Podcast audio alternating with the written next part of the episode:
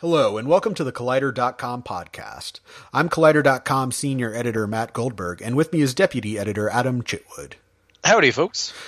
So we are approaching the 20th anniversary of Star Wars Episode One: The Phantom Menace. And with that in mind, Adam and I decided we should rewatch the prequels and record podcasts about them. And that's what we did. So today we will be talking about The Phantom Menace, and then next week we'll be talking about Attack of the Clones, and the week after that we'll be talking about Revenge of the Sith. And folks, let me tell you about the prequels. They have not aged well. But I don't want to just simply rehash and be like, this thing is bad. But what we wanted to talk about was sort of contextualizing like when these movies came out, what they represented, and then sort of try to pinpoint why they went astray and kind of what they tell us about fandom and Star Wars and sort of where they sit. Because now that the Star Wars sequels are out, there are these very weird, but not in a good way, but weird little outliers that are kind of there. Like, they just exist, but we don't talk about them that much. Like, we just all kind of chose to move on in a way that is really surprising. Like we all just don't talk about it. Like, it was a bad time and we just don't talk about it. Well, with an asterisk there. I mean, among Star Wars fandom, they're talked about ad nauseum. Well, of course. Yeah. If you're a Star Wars fan, you always have that. But I think in the popular culture, yeah, like among mainstream fans, among the people that are like, they're not going to Celebration, but they're going to be their opening weekend for a new Star Wars film. This is like, the prequels are these weird outliers. Yeah. They're like extra credit, basically, kind of. But they were really need to see them. But they were essential in their time. They were. So we're going to talk about let's talk about Phantom Menace, which I think is in a way a bigger film than The Force Awakens, because the time gap. You know, the last Star Wars film, proper film, was Return of the Jedi, which came in 1983. And like, the prequels were kind of rumored and talked about and like, ooh, what if he ever does them? What if he ever does, you know, what if he makes them one day? And then around 1997, it starts coming, like, George Lucas starts moving back into Star Wars. They release the special editions, which carry their own controversies with them. And it's like, the prequels are coming.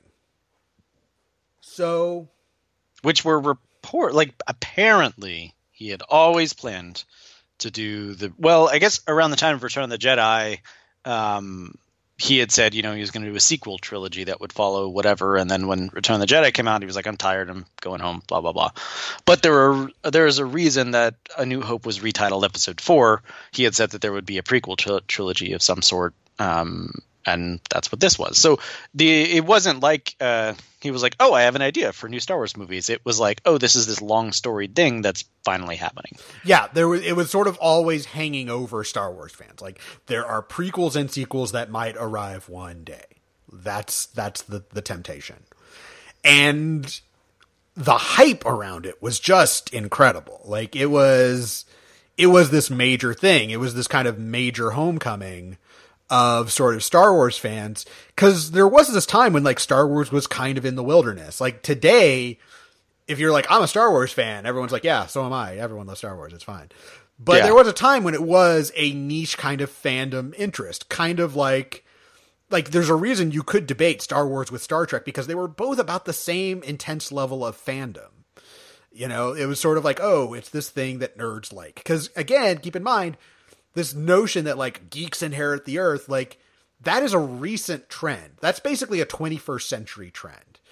In the 90s, I was not like, yes, I mean, I like Star Wars, but like, it wasn't like, it's not like everyone loves Star Wars. It wasn't a universal thing. It was a known thing, and it was like a classic, but it wasn't like a cool thing. And then, well, and in the popular culture, it was more akin to saying like, oh, I like the Back to the Future movies. There were only 3, some were better than others. And like, that was that, like, it wasn't like, I don't know when the expanded universe started, but I mean, the expanded universe has been around for a while, like the books and like that all the extended universe, but that was all marketing tie-in. Like, it was there for the fans. depths. Yeah. What I'm saying is that for me, I was born in 87. Mm-hmm. So in the mid to late 90s, I'm getting into movies and stuff like that. But it was not known to me that Star Wars was this intense overarching mythology. To me, it was just it's those Star Wars movies. They stood as movies, and they're movies that you like and you love, but there wasn't the fandom of it was more insular. I'll put it that way. Yeah. Obviously neither you nor I grew up in the context of the release of Star Wars, because I assume with the holiday special and everything like that, it seems like it was a little more effervescent then. Yeah, back in the late 70s, early 80s, Star Wars was huge. It was the juggernaut. But then in the 80s, again, with nothing to keep it alive, it kind of tapered off. Yeah, the best thing I can kind of compare it to is Avatar. Avatar came out, and then everyone was like, oh, I'm really into Avatar. And then nothing happens. And then no one talks about Avatar anymore. They're still presumably Avatar fans. Yeah. We're going to find out in 2021. Yes. But the idea is with nothing to sort of keep the fires burning, you have sort of this devoted, group that still loves it no matter what. And it's part of their DNA, but it's not the cultural phenomenon that we know it as today. No. And then but then when Phantom Menace starts arriving, then it starts it becomes a trailer that people would go, they attached it to Meet Joe Black, and people are I'm just going to buy a ticket to Meet Joe Black, watch the trailer, and then leave. That's my plan. Well, and as you said, the special editions really renewed interest. I mean, I was at the right age that those special editions and the renewed marketing, it was essentially marketing a whole new trilogy of movies to me. And I was on a kick at that time. When I was a kid, I would go to the Blockbuster and I would rent series. So I would rent all the Jaws movies. So I've seen all the Jaws movies, and I would rent all the Godfather movies and all the Back to the Future movies. And I rented all of the Star Wars movies. And I think they were the special editions, but there was so much, renewed marketing and sense of oh, this thing that you liked is new again, that it was almost the Phantom Menace was kind of on the heels of all this marketing for the special editions. Right. Yeah. No, they consciously rebuilt interest rather than just dropping it. Yeah. As opposed to Avatar, where they're just here's a new movie, I guess. Here's a sequel. And people are you shouldn't underestimate James Cameron. I'm yeah, okay. I mean, look. We'll see. Well, I guess to be fair, they made Pandora a world. So that could be considered marketing for this. I guess so. I don't know. It's just, it's weird. It's the biggest movie ever. And it has no TV shows, no books, no comics, no nothing. And it's just Avatar. We're making 4 more. Just this one movie. It's so weird. And it's not, I don't know. I don't like Avatar. But anyway, so Phantom Menace comes out May 20th, 1999. And it's a fascinating moment because you have full grown adults, people who saw the original Star Wars when they were kids are now adults. And they've spent decades convincing themselves this is it. This is what I've been waiting for. And I remember hearing stories of people they convinced themselves that it was good. I also convinced myself that it was good, but I was 14 at the time. So I don't really take responsibility for that. I was a child. You also liked Boondock Saints. No, don't put that shit on me. I've never liked Boondock Saints. How dare you? But no, but it's a film where the desire to like it really it's a great lesson for fandom, because I think sometimes fandom, they assume that it means you must like the thing at all costs, and then you don't become really a fan, you become an apologist. So any flaw, it's your job now to write away the flaws. So for instance, a common defense that came up during Phantom Menace was oh, the Star Wars movies have always had goofy characters. How can you dislike Jar Jar Binks? The writing has always been this way. And I'm no, it fucking hasn't.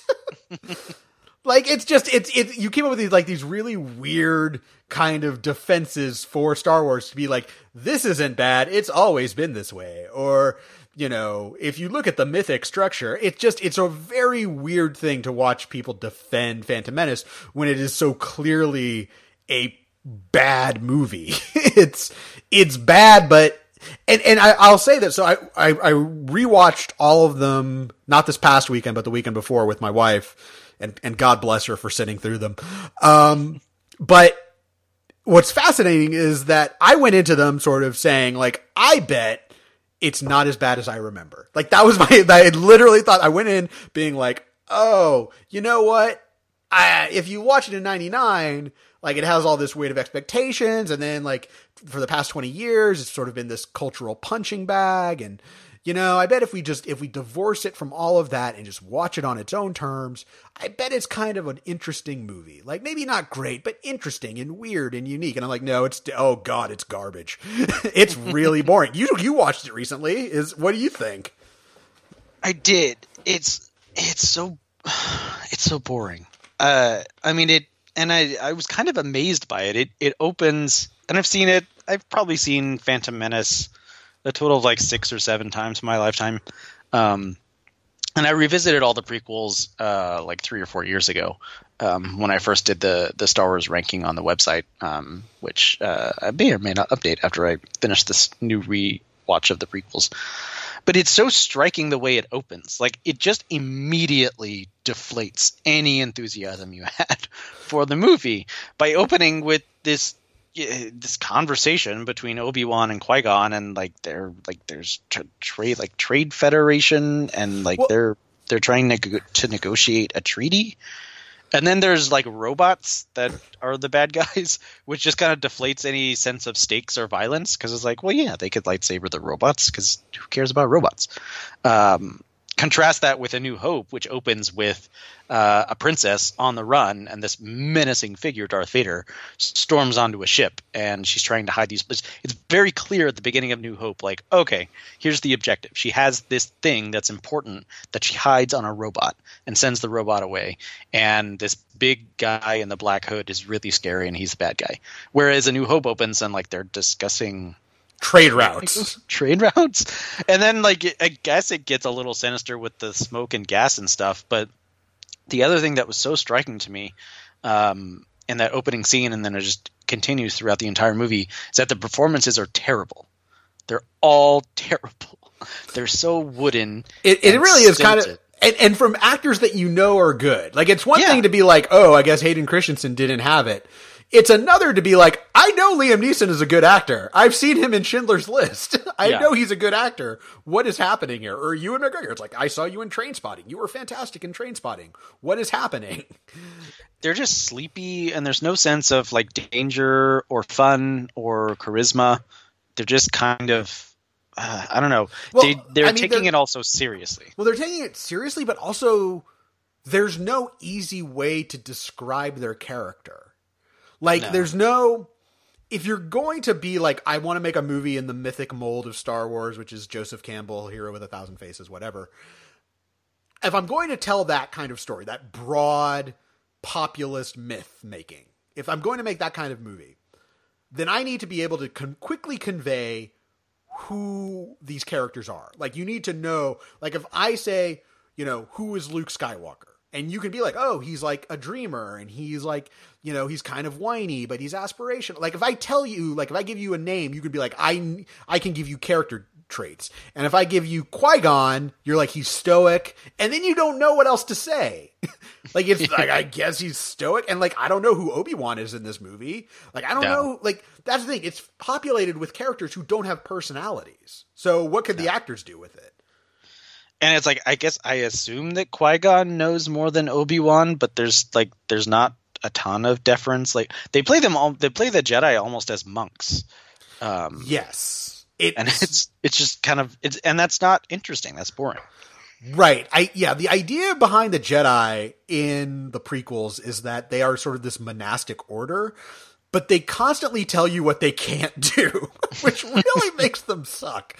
Like, it's sort of like George Lucas like didn't understand what people liked about it. It's like, so when I tell you what is a Jedi in A New Hope, a Jedi is like this lost order of warriors that never, you know, that had these cool lightsabers and they were amazing fighters, but they could use magic and they were wise and, you know. But then when it came time to be like, okay, well, who were the Jedi when they weren't, you know, when they were actually around? And it seems to be people that tell you what they can't do. It's like Qui-Gon's like, I can't fight a war for you. It's like, I'm not here to end slavery. Like, what is it that you do? What is your purpose here? Like, I do trade negotiations. Like, are you a fucking accountant? Like, what is your job? What is the job of the Jedi? It's like, we're peacekeepers. And I'm like, but are you? Are you peacekeepers? What does that mean? Yeah. Well, that's my other major issue with Phantom Menace is that it's confusing. Like, So I start zoning out in that trade negotiation big opening sequence, and then I'm like, oh, okay, shit. Like, what exactly? Like, what planet were they trading for?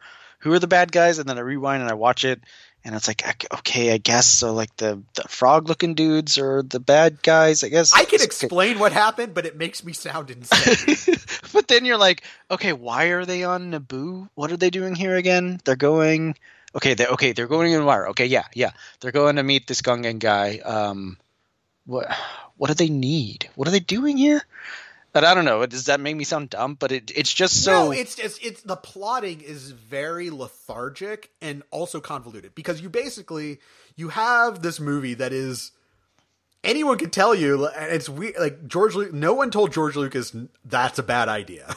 There's an entire documentary on the DVD that calls... It's called The Beginning, and no one tells George Lucas that this is a bad idea. And it culminates in one of his test screenings, and it ends, and George Lucas goes, I may have gone too far in a few places. It's kind of amazing. It's just like and then you see like Rick McCallum in the background looks like he's about to blow his brains out because they've just watched a cut of the movie together, and they're just like, no. Yeah. Because here's what I think is one of the central problems with Phantom Menace is that on the one hand, it's a kids movie. It's a movie. There's a Gungan named Jar Jar Binks, and he talks funny and he steps in poop, and you know, he has a long tongue. He does step in poop. He literally steps in poop. I'm not making that up. And then there's like a young Anakin Skywalker who's an innocent child, and he's like, I'm gonna be a pod racer and I save the galaxy, and there are lightsabers. Like, it's a fun movie for children. Also a movie about trade negotiations, yes. Which even adults do not find interesting. So, and I would respect it and like it a lot more if it just really just leaned into the like, all right, it's about this kid who wants to be great, and he meets these like tell it entirely through the point of view of Anakin Skywalker. So open, you know, on Anakin on the planet. We don't need to know about the trade negotiations and the Jedi and stuff like that, and just see it through his eyes. Like, he's wanted to escape this planet his whole life. These two Jedi show up. You know, he gets wrapped up into this big war. He meets Padme. Like, that's to me a little more. Basically, make it like a dark inverse of Luke's story, which is that Luke also is on Tatooine. He dreams of getting off Tatooine. He wants to be a hero. He has some skills. He falls in with people on an adventure and realizes his greatness. But for Anakin, that's a darker story because it leads him on a path towards being evil. Yeah. You know? Which again is hard to tell. Like, he should not have been like 9 years old. He should have been at least like a teenager. Like, it should have been. It's like, again, I get what Lucas is going for. It's like, it's the loss of innocence. This pure, sweet, innocent child. First off, Anakin comes off like a brat in Phantom Menace. So it's not like he was like the lovable scamp. I don't care how many times he says yippee. It's so wizard, Anakin. Oof. Anyway, so. Yeah, I can, like you were saying, it's really hard to, like, for this film to even get off the ground. And this is, you didn't even mention, like, oh man, this is really racist from the start.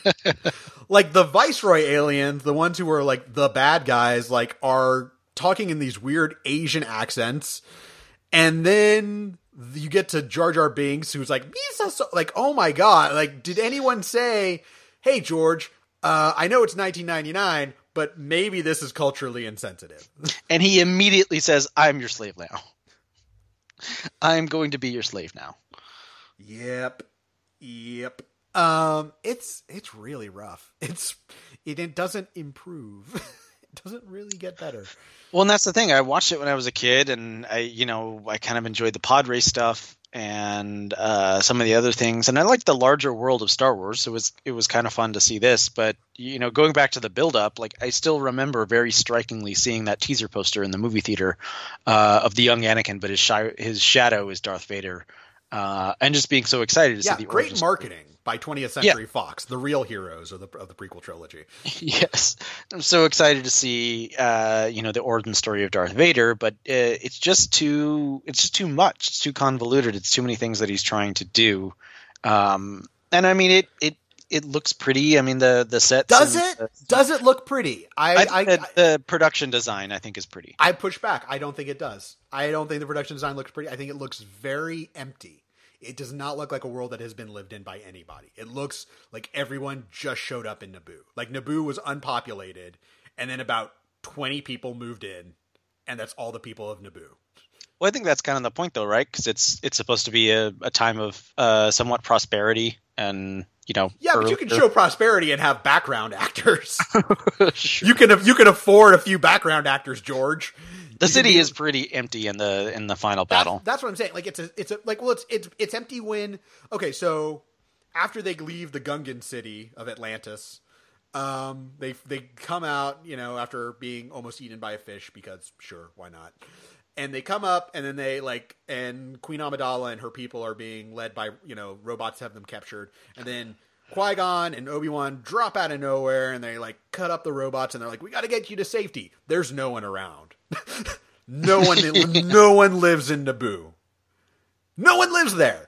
So to say it's great production design, there's a great idea. Like, the idea of, like, oh, look at Naboo. It's clean and modern. Like, I get that, but it still doesn't, that you can have that and still have a thing like, oh, people also live here. Whereas, like, Coruscant, like, it's an entire planet is a city. Like, that's a neat idea, but does it come alive? And I think George Lucas's solution in the next two movies was like, oh, I'll just fill the screen with more crap, and that'll substitute for life.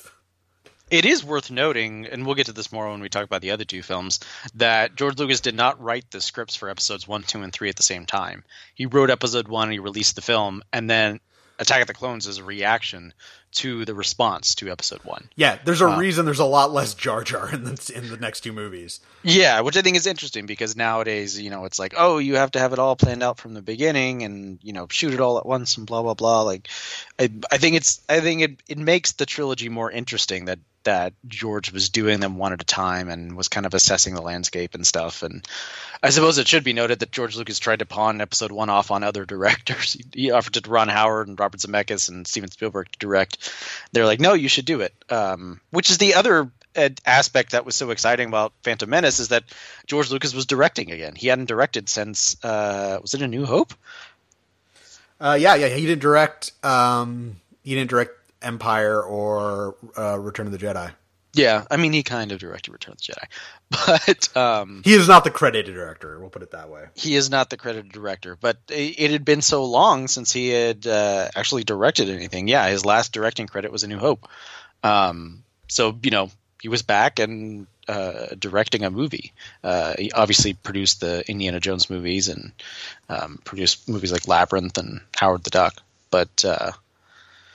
Then I think we saw why he probably shouldn't be directing too often. Yeah, there's just his directorial choices are very. You see George Lucas on his own, especially with decades of, like, Star Wars mystique behind him. Mm-hmm. You definitely see this is a different George Lucas than the one who in the 70s was making A New Hope, where he had a lot of help. And it was kind of lightning in a bottle, like that. Like, he did not just do A New Hope on his own. A New Hope on left to his own devices is Luke Starkiller and the Kyber Crystals. That's that movie. Yeah, and that script was heavily rewritten by other writers. So. Exactly. And look, that's not a slam against George Lucas. It's like, film is collaborative. It's good to have collaborators. I think the prequels show what happens when you're collaborators. I'll tell you, you're a genius, and don't tell you.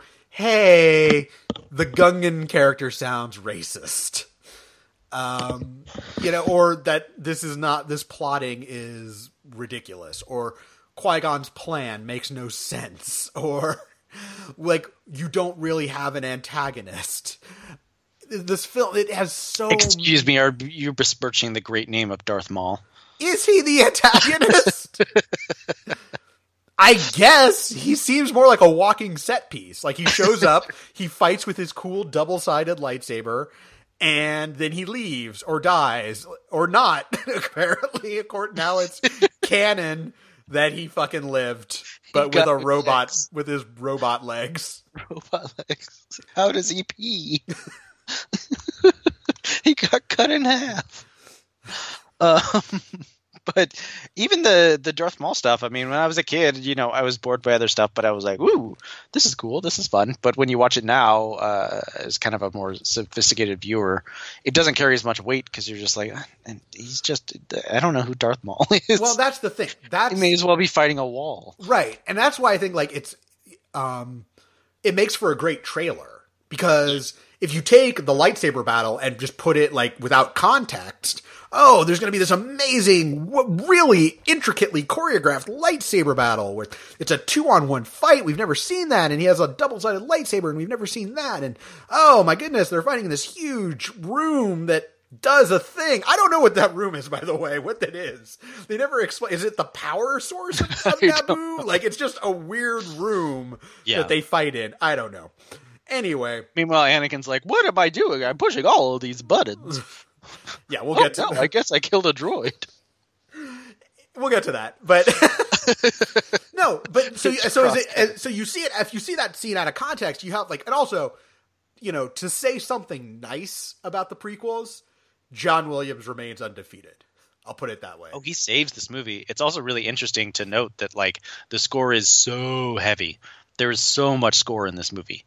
Almost every scene has score in it, and like it does so much heavy lifting because the performances are so bad.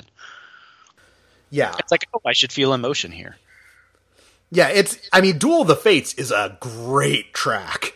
Yeah. It is not supported by the storytelling at all because like we don't know who Darth Maul is.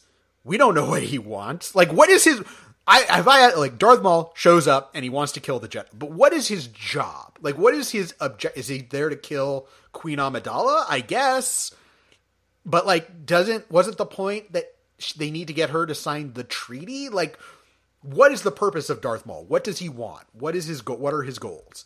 He looks cool, but he doesn't mean anything, and that's a big problem. And I think that's what you see, like from the trailer. It looks cool, but it doesn't mean anything. Well, you see, he's a Sith apprentice, man. Okay. He's training to be bad. That's the point. Sure. Of being a Sith apprentice. Here's the thing. Here's the other thing. And I think to their credit, the Star Wars sequels perfectly figured this out. Have your antagonist. Don't kill off your antagonist in the first movie. Like imagine like if they just kill Kylo Ren at the end of Force Awakens, I'd be like, whoops. Like, yeah, that's maybe not the best idea. And that everyone's saying, but they killed what's his name, Snoke in Last Jedi. Yeah, but that was good. That was good that they killed him. It's good that he's dead. He was just another Darth Maul and like ugly. He was another Emperor. Whoopity doo. Yeah, he doesn't bring anything new to the table. But he could have, which is I think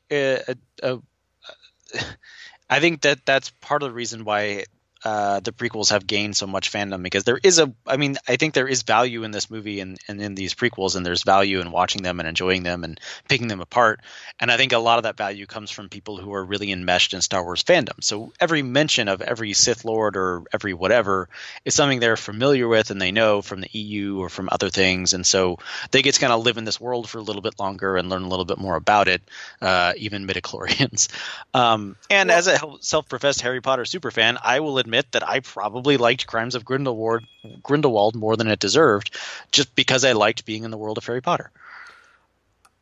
That's fair, but I will counter, but I will also, as a note for our listeners, neither you nor I have watched the Clone Wars TV series, which apparently people really dig. Yeah. And like those, like if you bring Clone Wars to the table, maybe it improves everything. Mm-hmm. I don't know, but the thing is that at the end of the day, there are core movies. And the movies should be able to stand on their own. They shouldn't be like, well, once you watch all five seasons of this television show, you'll really gain a new appreciation. Like, if I have to spend days watching another TV show to make the movies good, doesn't that mean the movies are bad? Yeah, it's like Game of Thrones. Like, oh, you don't really get Sir Barristan because you didn't read the books. And it's like, okay, but I watched the show, and this is all I know about. Yeah, they don't send me a free book when I watch the show. They don't be like, oh, I see you've started watching Game of Thrones. Look in the mail for your free copy of A Storm of Swords. Like, I understand that knowledge does some really good heavy lifting for you, and, all the better for you if that increases your enjoyment of it. But you also have to judge things based on, like, what is the information given to me, just plain bold-faced, like, on the surface in this movie. And the information I'm getting is Darth Maul doesn't speak, and he cuts people up. But does he? He doesn't. I don't think he cuts. Well, I guess he stabs Qui-Gon. So he got a little cut up, which is, by the way, a super anticlimactic moment. Like, Qui-Gon gets punched in the face and then he gets stabbed and then he dies and that's it. Yeah. And then he's like, train Anakin. Train Anakin. He is the chosen one. He will bring balance to the Force. By the way, what does it mean that the Force is out of balance? Not really explained. Yeah, I thought all the Sith were dead and, like, all the good guys were winning. I mean, everything that, like, all the stakes are just very vague. Like, the dark side clouds the Force. Our powers are weakening, and so we need to bring balance to the Force. Like, okay, but if that's your solution, like, we need to bring balance to the Force, wouldn't you, like, make sure to invest heavily in Anakin? Like, again, nothing really tracks across these three movies, and nothing really tracks within these three movies. Some do. I think we have a lot more to discuss on the other two movies. All right, you think something's trash? I have some very strong arguments in favor of Revenge of the Sith. So really, wow, yeah, that will be a fun one because I fucking hated that on it. My wife and I, we were able to get through Phantom Menace and Attack of the Clones by making fun of them, like, to keep our interest. But by the time we hit Revenge of the Sith, we were like, oh, this is a slog. This is weak. But we'll get to that in a couple of weeks. For now, Phantom Menace. It's this fascinating relic now. Like, so the movie comes out, people make apologies for it, and eventually a lot of people realize that was bad. And then they're like, oh, maybe the next one will be better because there won't be a young Anakin. And by the way, I also want to take a side note to be like, Star Wars fans were super shitty to Jake Lloyd and Ahmed Best. Yeah. Young Anakin and Jar Jar Binks are bad characters. Jake Lloyd and Ahmed Best did not write those characters. They are actors, and they were hired to play characters that George Lucas wrote, and no one could have saved them. Yeah. No, it's not like, oh, if only for a better actor, this role would... Like, you have Liam fucking Neeson in this movie, and he sucks. So what the fuck do you expect someone else to do with Anakin Skywalker? Well, I still remember reading interviews at the time of release, and the actors were kind of dismayed and kind of taking digs at George Lucas in that, like, because they shot... they shot, I think, Attack of the Clones and Revenge of the Sith in Australia, right? Maybe somewhere, but they were essentially talking about, you're in this giant room with blue screen all around you, and George doesn't really care about directing or whatever. And you're given nothing. And, his direction is faster, more intense, which doesn't mean anything. I can't. It was multiple actors who were just kind of like, it was not a very pleasant experience, and I didn't really get much, and I didn't really know what I was doing. Also, you have to remember at this time, like, entirely blue screen environments were very rare. Like, Independence Day was a pinnacle of, like, visual effects wizardry, and as was Titanic. Yeah, but George Lucas was doing something very new. Yeah, he was experimenting, which he always does. I will say the cinematography in this, just at the very least, the film grain I appreciated, as this was the last Star Wars movie shot on film. Well, no, this was the last Star Wars movie shot on film until Force Awakens, and Force Awakens and Last Jedi were shot on film. It at least looks like a movie, but when you get to Attack of the Clones, it's like, oh. I wish we could make the poster. It looks like a movie.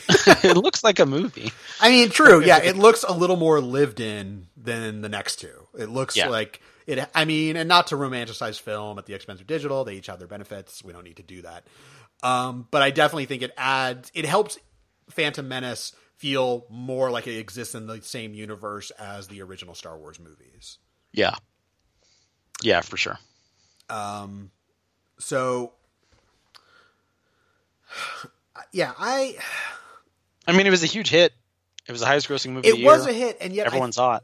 It was, but at the end of the day, I think a lot of people soured on it because, you know, George Lucas put all this effort into the technology. He's like, you know, you have these, I mean, one of the climactic scenes of the film is the Gungan army, which is all CG, fighting the battle droid army, which is all CG, and the scene sucks, but no one had ever seen an all CGI battle before. Yeah. No, that was brand new. It was brand new. It was brand new. And at the end of the day, the Academy says, yeah, we're giving these Oscars to The Matrix. Yeah. Which, to be fair, The Matrix is also groundbreaking. Yeah, The Matrix is groundbreaking, but also good. Yeah. So that it had the benefit of being good. Yeah. Yeah, it's just, there's just a lot of really questionable choices. And yet, I'm not like, so let me ask you this, and then I'll respond. Do you think there should be Star Wars prequels at all? Like, should they exist? Like, should there be prequels? Like, knowing what we know about prequels and how prequels are tough because the story is, you really are leaning heavily on, it's not the destination, it's the journey, you know, like it's, mm-hmm. you know where the story is going. Should there be prequels at all? I think yes, because the mythology of the original trilogy was so set up. I mean, it begins a long time ago in a galaxy far, far away. That already tells you, oh, this is kind of like a fairy tale. Like, this is a story that takes place in a world where a lot of things have happened. And there's so much talk in those first three films about the past and about Luke's father and about Obi-Wan and the Jedi. So I think there was reason to think there was fruitful territory to mine there. Right. I agree. I also feel like I'm not anti-prequels. Like, I'm not anti, like, there should never be Star Wars prequels, period. I just think the story George Lucas decided to tell was the wrong one and told in the wrong way. I don't think, if you push comes to shove, I don't really think Phantom Menace should even exist. I don't think it tells a vital part of the narrative. I don't really care about what Anakin Skywalker was like as a child. No, it doesn't bring. He's too young, and because he's too young, you have to make the protagonists the Jedi, and I think Jedi make shitty protagonists.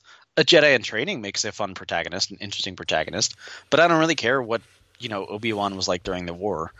Granted, again, I haven't seen the Clone Wars, and I'm someone who's not read the EU, and I'm sure there are plenty of people who have counter arguments towards me, and they're probably right. But as someone who has only seen these movies, you know, I much prefer Luke Skywalker struggling to become a Jedi with the, you know, only the basic of training, or Rey also struggling to become a Jedi with only the basic of training, as opposed to watching. I mean, Episode 1 is when we see Qui-Gon and Obi-Wan supposedly in their prime, and they're just boring old farts who just walk around and talk about trade negotiations. Yeah, the Jedi really suck in the prequels. I cannot stress that enough. They're just so boring. They're not even like, you know, it doesn't even seem like they, I don't know. You think about like knights or whatever, and they have wants and desires and needs, but the Jedi are just so monastic, like you said, that they're just, they just have this one-track mind and nothing really seems to bother them that much. Yeah. Those one-track mind, and they don't even seem particularly concerned with justice. Like, you know, they show up on a planet with slavery and they're like, yeah, slavery, that's rough. Anyway, we got to get going. Hashtag not my job. Yeah, exactly.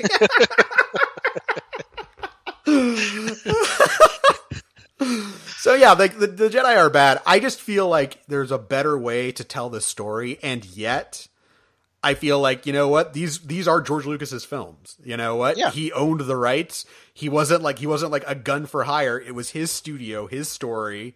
He told it on his terms. I just wish he had told it better. I just wish he had been like, you know what? We don't need to see Anakin Skywalker as a little kid. Let's start when he's a teenager or a young adult, you know, in his 20s, and, you know, he's a Padawan, and, you know, I mean, follow through on your own mythology. You know, when in A New Hope, Obi-Wan says, your father was a great pilot. And I guess that's true from the pod racing, where he falls ass backwards into winning, where he kind of wins, I guess. And then he accidentally blows up the base. Yeah. You know, like, it's so weird. Like, just make him be an adult. Like, I don't need to, this notion that, like, oh, we can only show the loss of innocence if he's a child. That just doesn't, that's not believable. You know, you can have him be a good man and have him fall to the dark side. Yeah. You know, that's, but you know, the Anakin that we always see, the Anakin that is presented across all three prequels is a petulant child. Mm-hmm. And it really, ooh, man, you thought Darth Vader was the baddest motherfucker in the galaxy. I've got some bad news. Yeah, it makes him not scary at all. Makes him not scary. And yet, I think there's a way to do petulance, which still has an emotional core. And we've seen that with Adam Driver's Kylo Ren. Yes. I think the best realization of Anakin Skywalker turned out to be Kylo Ren. Because Adam Driver is a fantastic actor. And there's a very clear character there who comes from a very understandable place where even when he does evil things, you understand who he is and where he's coming from, and you're invested in in his journey. Yeah, exactly. Yeah, I mean, like you said, this was George Lucas's vision, and I'm honestly not mad that these prequels exist. I'm as I've said many times. Yeah, George Lucas doesn't owe me shit. I don't know. I bought my ticket. You know, whatever. I bought the Blu-rays. He's, you know, he's still getting money from me. You know, so it's fine. Whatever. And as I've said many times before on this podcast, I would much rather see an uninterrupted vision of an artist than see the kind of convoluted mishmash Frankenstein's monster that is, Solo. You know, like Justice League or whatever. So, like, for better or worse, this is George Lucas's vision for the origin story of Anakin Skywalker. And I kind of like that exists, even though it's not great. Yeah, I respect the idea of it more than I respect the existence of it, which I guess makes me more of an idealist than a pragmatist, but so be it. Well, and I think these movies have gained in value as the Star Wars franchise has expanded. They are part of this expansive mythology and, you know, just another avenue to watch and consider and think about and talk about for people who really like to do that. So... you know, more power to you if that's your thing. Yeah. And one of these days, I think, you know, once Disney Plus rolls around and if they put the whole Clone Wars saga on there, I'll happily watch it. It was on Netflix for like 6 years and it was always in my queue. And I was like, today. My plan with Disney Plus is like, presumably they'll have Clone Wars, they'll have Rebels, they'll have Resistance, and I'll just make it a thing to watch those shows. Because I actually tried watching Star Wars Rebels live on Disney XD, and I'm like, I can't do this. I can't watch with commercials for children. like, hey, buy this new thing. You know, get your parents to buy you this thing, kid. I'm like, oh, this is terrible. This is terrible. Yeah. Buy this Super Soaker. Do they still have that? Am I old? Yes. Probably. I assume so. Mm. I liked Rebels, though. I watched like a season and a half of that or something. Yeah, I thought it was a good show. I just digging through the commercials, I was just like, I don't really want to do this. Yeah. I'll watch it later. Yeah. So. For sure. Any other thoughts on Phantom Menace before we close out? I mean, it's certainly earned its place in history. I would encourage, as much as we ragged on it, I would encourage our listeners to rewatch it. Because I think it's also good to I think it's always good to revisit your own deeply held opinions on movies. Like, you can get it into your head, like, this is a great film or this is a bad film. Like, but you change as a person. So, you know, see how your optics has changed. I went into Phantom Menace thinking, like, maybe I'll feel differently about it. And I didn't, but that's just me. Yeah. And if you want to play along with us, watch Attack of the Clones before next week's podcast and then watch Revenge of the Sith before the podcast the following week. Yes. And just so you know, we will just be doubling up on podcasts in the weeks ahead. Like, this will not be our only podcast topic in the weeks ahead. We will be talking about Aladdin and what have you, but Game of Thrones. But we definitely wanted to revisit these prequels, especially since we had so much fun with our previous miniseries on the Marvel movies. Yes, for sure. So yeah, I guess with that, let's move on to recently watched. Adam, what have you seen lately? So on Friday night, I watched Wine Country, which seems like a Netflix original film destined to be watched on a Friday night when you don't have much else to do. My fiance and I decided to check it out. It is Amy Poehler's directorial debut. It is loosely based on a trip that the actually stars in the movie took together It's Amy Poehler, Maya Rudolph, Rachel Dratch, Paula Pell, Anna Gasteyer, Emily Spivey, and they go to Wine Country to celebrate Rachel Dratch's 50th birthday, or a character played by Rachel Dratch's 50th birthday, and they kind of confront, you know, their own midlife crises and their own friendship issues as well, while also, you know, having a lot of fun and having a lot of trouble. It's a super pleasant movie. It's very funny. It's very enjoyable. It has a nice little heart to it. It's kind of sweet.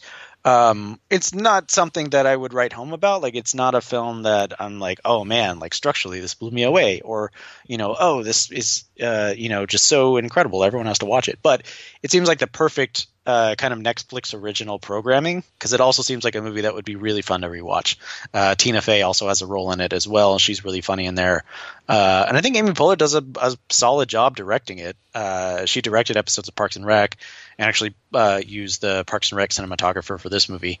The movie was written by Emily Spivey, who's in the movie. And yeah, it's pretty fun. And you know, I watched Amy Poehler on Late Night with Seth Meyers talking about it, and they both talked about how, like, essentially these actresses are playing themselves, like just slightly exaggerated versions of themselves. So if you ever wondered what it's like to hang out with Maya Rudolph and Amy Poehler and Rachel Dratch, this kind of gives you an idea. But yeah, there's some really good moments in it, and my major takeaway from it is that Paula Pell deserves to be just like a huge star. She is kind of an iconic writer for Saturday Night Live, and has recently kind of broken out into an acting career. She's on the NBC series AP Bio, and had a really great role in one of the episodes of Documentary Now this past season. But she's hilarious and just so charming and fun. But yeah, this is a really easy watch if you're looking for something that's something that's going to make you feel good, something that doesn't require, you know, a ton of attention and that's super complex or anything. It's a very easy recommendation. So basically the ideal Netflix movie. Yes, absolutely the ideal Netflix movie, which is why I think it's on there. Because, again, it's very rewatchable. So it's a movie kind of like Set It Up, where I think people are just going to, like, put it on while they're doing whatever. Right. So. Okay. I'll check that out. Because the trailer left me a little underwhelmed, even though I like all those actresses. Yeah, it's solid. It's not near as tight or like comedically rambunctious as something like Step Brothers, but it's enjoyable. Like it has enough funny moments to consider it a successful comedy, and it's got, you know, a pretty good story spine that kind of keeps you following through on the way through. Like I said, it's nothing to write home about. Like, it's not kind of mind-blowing or anything, but it's very pleasant and very fun. Okay. Sounds good. Yeah. For me, I recently watched, I'm trying to make as much use of Criterion Channel as I can, and try to at least watch one movie on it a week for my queue. And so this past Sunday, I was like, I want to watch something a little short, but I don't really have a strong preference. So I'm just going to, what's a fun title? And a fun title is The Machine That Kills Bad People, which is a Roberto Rossellini movie from 1952, although it was filmed in 1948 and sat on the shelf for a while. Roberto Rossellini is known as sort of one of the fathers of Italian neorealism, probably best known for Rome, Open City. But he didn't really do comedies, but he dipped his toe in with The Machine That Kills Bad People. And the plot is, you have this sort of small Sicilian village, and kind of everyone at the top is corrupt. The politicians are corrupt. There's a loan shark that has a lot of sway, and the people are kind of suffering. And this photographer named Celestino, he is visited by who he thinks is St. Andrew. And St. Andrew says, I'm going to give you this power. If you take your camera and you take a photo of a person, that person will die. And so Celestino starts using, like, basically he's been given the power to kill people without any repercussions for it. And it's a very cool premise. And the film is only 84 minutes, but it's a fun kind of, you know, fantasy about, like, what would you do if you could take out corrupt people that are ruined, that, you know, if you were judge, jury, and executioner and faced no ramification, if you know, no repercussions for your actions, you know, what would you do? And there's a nice little bit of nihilism and darkness to it. And there's a great little subplot, that's very, much about how does Italy think about post-war America, because you have these Americans coming in that they want to buy the cemetery to build a hotel and just move the bodies out of the way, and yet wherever they go, death follows, but never seems to affect them. It's pretty fucking scathing towards Americans, but it's great. And the only thing I really didn't like about it is I feel the ending is a little pat and doesn't really fit with kind of the biting tone of the rest of the movie. But, you know, at a breezy 84 minutes, I had a lot of fun with it. And I thought it was an interesting film, and definitely one worth checking out if you have Criterion Channel. And you should have Criterion Channel. Just get it. There's so many good movies on there. Just get it. So, yeah, The Machine That Kills Bad People. Nice. All right. If you want to keep up with this podcast, you should follow us on Twitter. Adam, where can we find you on Twitter? At Adam Chitwood. And you can find me at Matt Goldberg. Thanks for listening, everyone. We'll be back with you next time.